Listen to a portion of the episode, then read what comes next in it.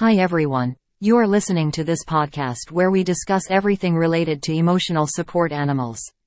In this episode, we'll discuss the benefits of emotional support animals, ESAs, for people with chronic pain in Florida. We'll talk about how ESAs can help to reduce stress and anxiety, improve mood, and provide companionship.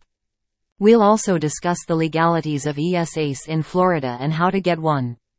Chronic pain is a complex condition that can have a significant impact on a person's life.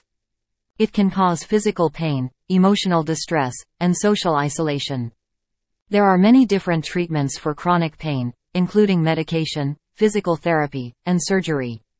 However, these treatments don't always work for everyone. Emotional support animals, ESAs, can be a helpful complementary treatment for chronic pain. ESAs can provide companionship, comfort, and support, which can help to reduce stress and anxiety. They can also help to improve mood and increase motivation. A study published in the Journal of Pain found that people with chronic pain who had an ESA reported lower levels of pain and anxiety, and better sleep quality, than those who did not have an ESA. The Fair Housing Act, FHA, allows people with disabilities to have ESAs in their homes, even if their landlord does not normally allow pets. The Americans with Disabilities Act, ADA, does not specifically recognize ESAs as service animals, but it does protect people with disabilities from discrimination in public places.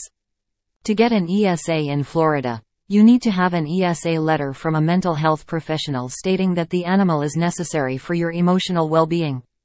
This letter must be dated within the past year and must include the professional's contact information. If you're living with chronic pain, an ESA can be a helpful way to manage your symptoms. ESAs can provide companionship, comfort, and support, which can help to reduce stress and anxiety. They can also help to improve mood and increase motivation. If you're considering getting an ESA, talk to your doctor or therapist. They can help you assess your needs and make a recommendation. Thank you for listening to the podcast. I hope you found this information helpful.